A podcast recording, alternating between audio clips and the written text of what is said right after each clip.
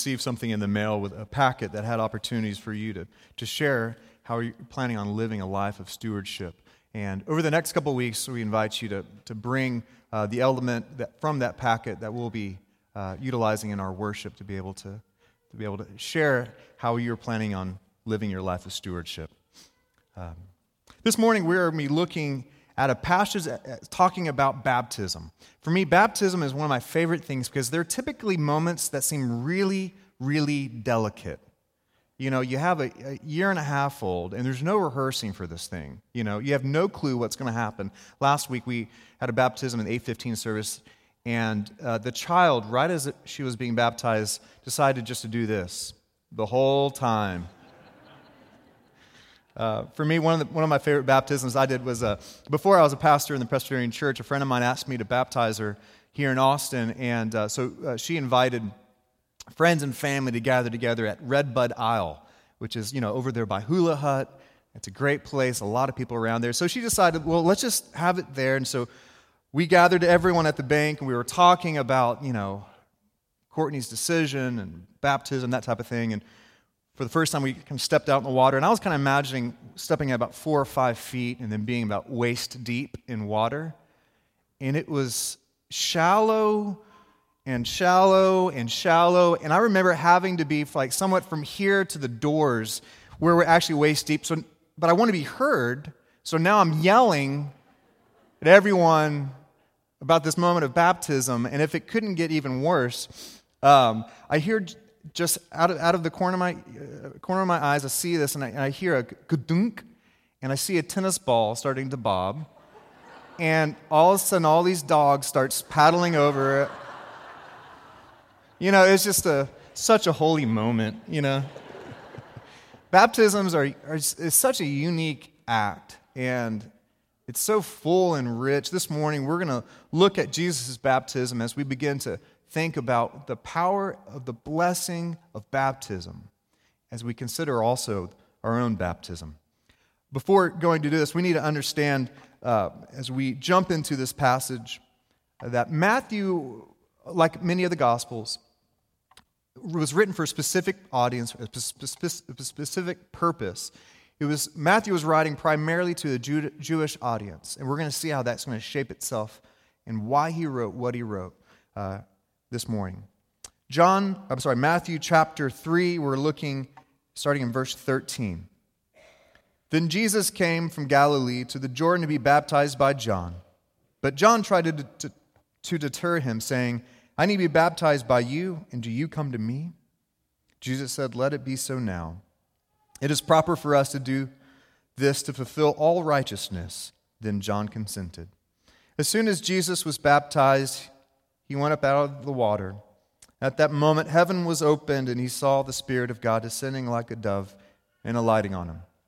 And a voice from heaven said, This is my Son, whom I love. With him I am well pleased. This is the word of the Lord. Let us pray together. Our deepest prayer, Father, is that we would be able to hear from you. You know our hearts and our minds. You know where we are, what we need. So speak to us, we pray. Amen. So, as we look in, at Matthew's account of the gospel, this is the first time that Jesus actually emerges onto the scene. Uh, when, you, when you read through this account, Jesus, up to this point, was a baby. He was uh, visited by the Magi. He was threatened, uh, so he and his family went off to Egypt. And then uh, for about 30 years, I mean, we we haven't seen Jesus really in action. And it's in this scene where Jesus finally steps onto the stage. So if you're, if you're hearing the story of Jesus for the very first time, this is the moment where you'd kind of lean forward and you'd wonder who is this Jesus really? What is this Jesus going to be about? And so, this first scene is going to be incredibly important to paint the picture of who this Christ was going to be. And for some reason, Jesus decided to be baptized. That was going to be the initiation of the kingdom of God. For a Jewish reader, this would be incredibly confusing. We see that John is confused by this. Jesus was shown uh, John was shown by God that Jesus was going to be the Messiah. And just earlier, he had been proclaiming about who Jesus was going to be. I want you to just notice the juxtaposition between John's version of what Jesus was going to do and this meek Jesus who is baptized. John had just got done saying, and this is in, in verse 11 I baptize you with water for repentance, but after me comes one who is more powerful than I, whose sandals I'm not worthy to carry. And he will baptize you with the Holy Spirit and with fire. His winnowing fork is in his hand, and he will clear the threshing floor, gathering his wheat into the barn and burning up the chaff with unquenchable fire. John is kind of teeing up this power and mighty uh, entrance of Jesus. And then Jesus enters into something completely unexpected. This was surprising because baptism at this time was, uh, it was an action of within the purity codes People were baptized as to be made pure, oftentimes before sitting down in fellowship or entering the temple. They would wash themselves. This wasn't merely for hygiene, but this was also almost an act of confession, of need of God to make them clean and whole again. So Jesus steps into this posture of baptism. And even John, I mean, he had been baptizing people for repentance. And then Jesus steps in. This is a bizarre entrance. And John obviously he says, I need to be baptized by you, and you come to me. Imagine John almost like a, a magician whispering to his assistant, This isn't how it's supposed to go. but we see from the beginning, Jesus emerges as the unexpected Messiah. Jesus says in verse 15, Let it be so now. It is proper for us to do this, to fulfill all righteousness. I can't overstate how powerful this small phrase is to fulfill all righteousness. This is the sign of the gospel that Jesus was bringing. Fulfilling righteousness in that time meant living a life according to the Torah, according to the law. So people, when, if they were called righteous, meant they, just, they didn't break any of the laws. They didn't break any of the rules. They abstained from what they needed to abstain and they did what they needed to do. Righteousness was built around that. It was about a performance. There's no people who were more righteous than the Pharisees. But Jesus brought about a new type of righteousness. Righteousness was not about having a report card and when you messed up, going into the waters of repentance and asking for forgiveness. Righteousness is about living a life with God, focused on the Father, in obedience to the Father. Between those two, we naturally would say, which would we prefer? A life based on the rules or a life just based on listening and being spiritually attentive and saying yes to God? We all, uh, probably all of us would say, I would prefer that one. But the reality is, in our human condition, we love being given rules when we know when we're right, when we know when we're wrong. And it's honestly a lot harder to discern the will of God in our life. It's a lot harder to, to listen to God and to be present in this moment. God, what do you want me to do? Oftentimes we just default to, I don't want to pay attention to you. I want just give me the rules, just give me the list. But that undercuts a true relationship with the Father.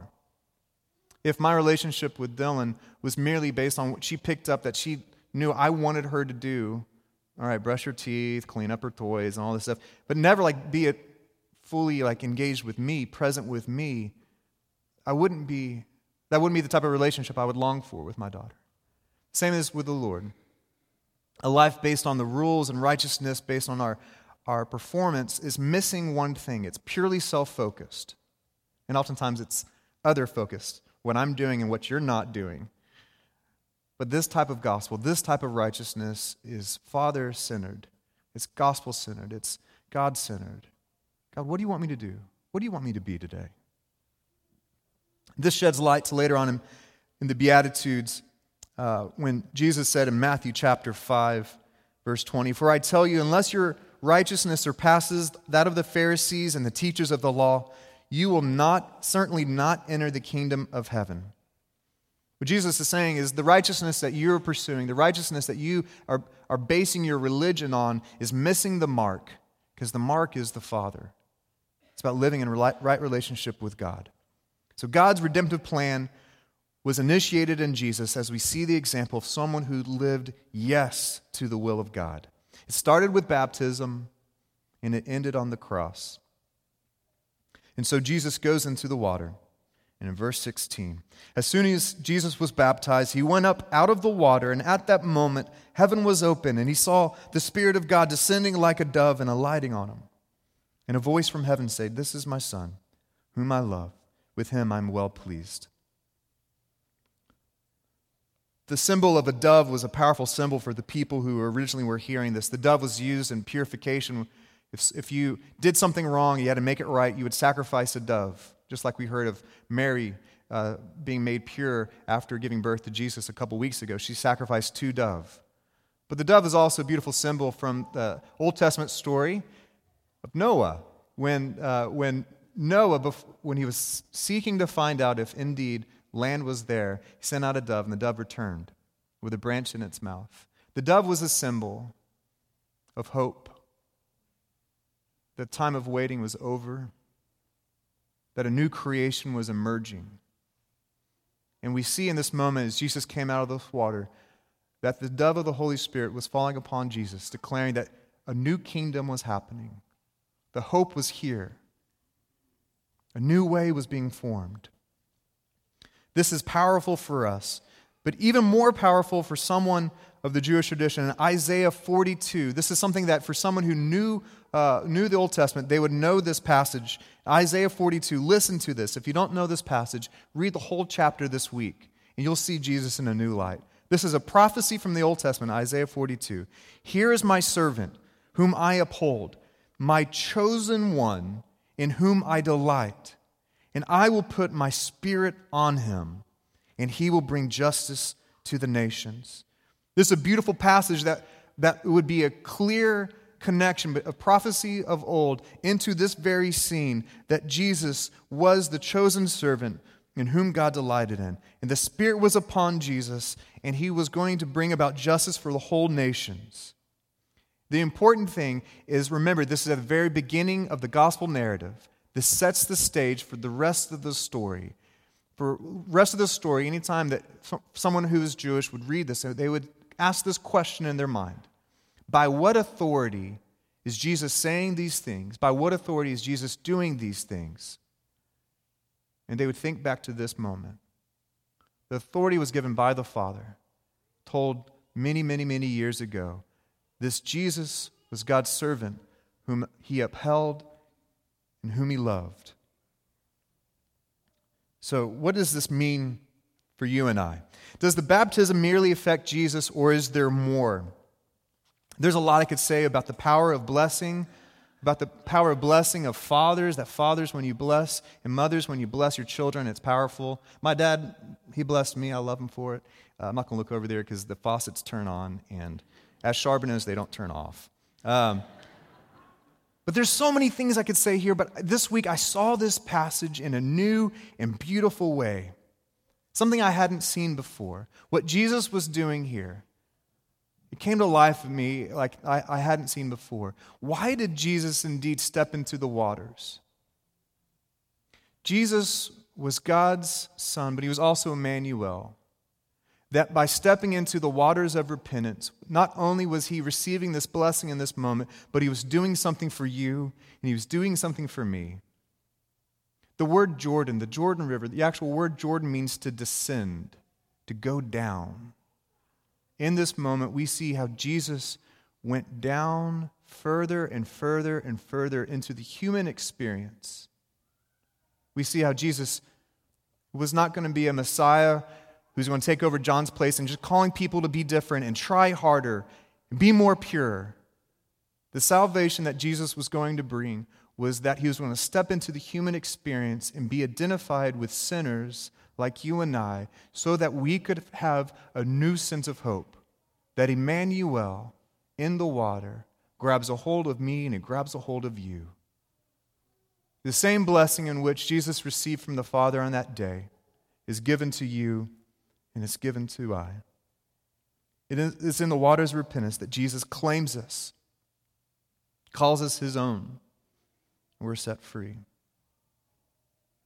This blessing is now extended to us. I think this is what Paul meant when he wrote in Romans chapter 8, verse 14 and through 16. Because those who are led by the Spirit of God are sons of God. For we did not receive a spirit that makes us a slave again to fear, but you received a spirit of sonship, of daughtership. This is the work of the Holy Spirit. That this, as the dove descended upon Jesus, the Holy Spirit descends upon you.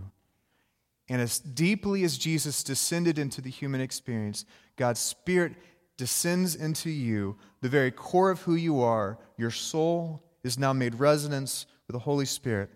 And by him we cry, Abba, Father. The Spirit Himself testifies with our spirit that we indeed are God's children. The purpose of this baptism is so that we would be able to experience this blessing that God is going to make a home within us. And this, this blessing that Jesus received of being called a beloved child of God. For those of us who are in Christ, that is the deepest part of you, it's the deepest part of me. There's no role that we'll play in this world that is more core to who you are. And the reason why is because the power and the might of Jesus' love that descended into the depths of the human experience has now taken up residence in you, and the same Spirit testifies within you you are beloved. You are beloved. You are beloved. All the different voices in this world and the voices within our minds that try to fight that.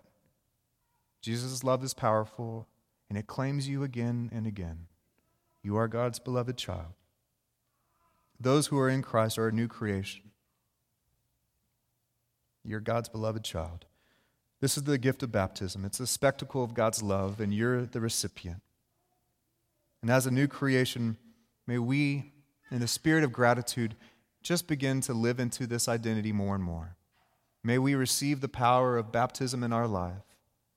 May we emerge from this water anew, full of God's Spirit, living a new way of righteousness. Let us pray. Jesus, we thank you for your love.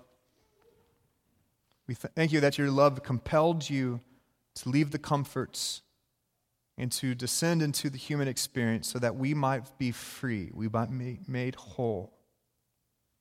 I pray, God, you'd give us the power and the wisdom to be able to live in that experience more and more. Set us free, Holy God. We pray this in your name. Amen. Amen. Baptism.